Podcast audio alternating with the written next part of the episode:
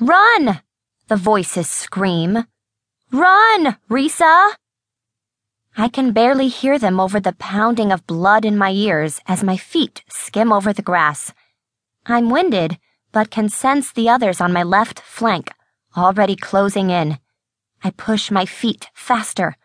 I must get there before they do, or we are lost. In the past few seconds, white netting looms in front of me like a spidery haze just as a heavy shoulder jolts like a ton of bricks into my side. The breath is knocked out of me as over a hundred pounds of muscle collides into my side with the force of a speeding train. Adrenaline jerks along my limbs, and I kick out, blindly swinging the wooden pole in my hand with all the force I can muster. There's nowhere to run, nowhere to go. It's now or never. I have to strike first or the moment's gone. The silence stretches into eternity as the momentum of the assault makes me keel backward, my shoulder dangling limply, and then there is nothing but the feeling of falling until the ground rushes up to meet me with an unforgiving crunch. The only sound around me is the rasp of my own labored groans combining with the wheeze of my opponents.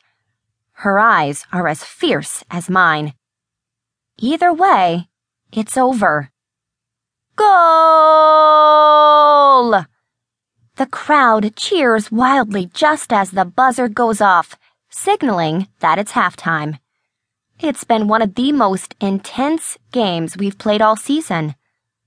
Bishops is the top seeded field hockey team in Southern California, and if they beat us, we're out.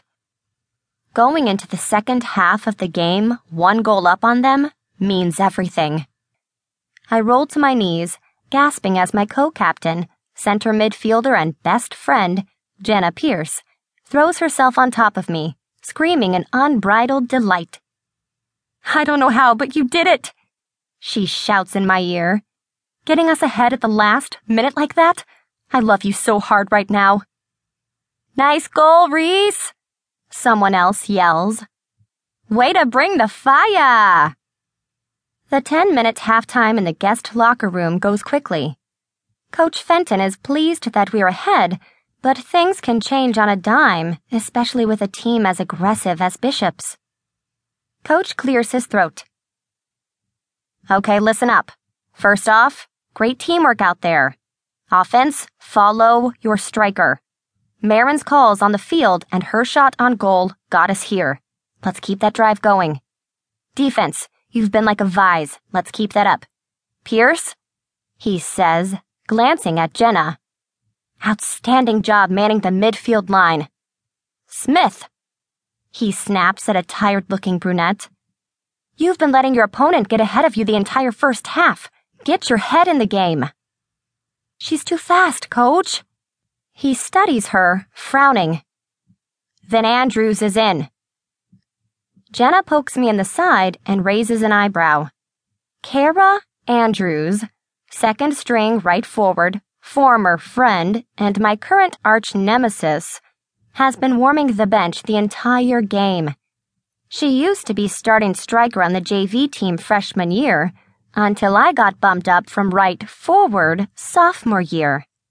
Now she's been relegated to second string on the varsity team.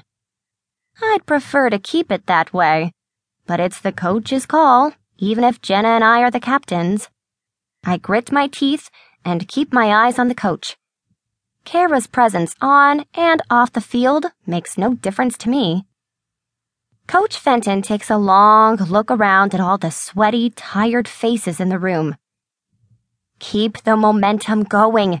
You earned it with blood and sweat. Don't lose it now. We have a 35 minute half to prove ourselves. Show this team that the first half was just a taste of what we can do. Don't take on any bad fouls and play a clean game. We're the underdogs. Let's own it. Come on, everybody, hands in. Bring this home. Fighters on three. One, two, three, fighters! We all yell in unison.